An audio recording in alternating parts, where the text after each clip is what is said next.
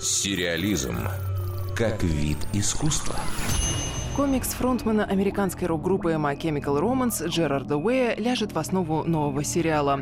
Музыкант создавал графический роман «Академия Амбрелла» совместно с бразильским художником Габриэлем Ба. Есть и русскоязычное издание в твердой обложке.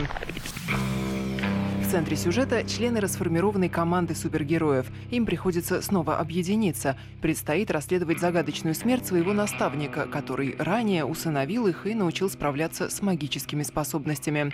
На первый взгляд сюжет кажется банальным, но спасает любовь авторов к деталям, фарсу и абсурду.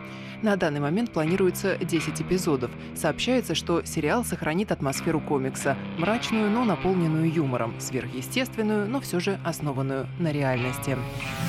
Исполнительным продюсером и шоураннером станет Стив Блэкман, ранее работавший над сериалами «Фарго», «Кости» и «Легион», а сценарий к пилотному эпизоду пишет Джереми Слейтер. У него в послужном списке сериал «Изгоняющий дьявола», а также многосерийная американская экранизация японской манги «Тетрадь смерти», которая будет выпущена в конце августа. Академия Umbrella должна выйти в следующем году.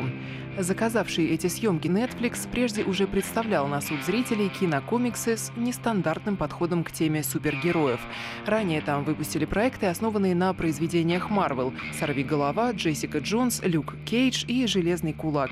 Вскоре все эти герои объединятся в новом шоу под названием «Защитники».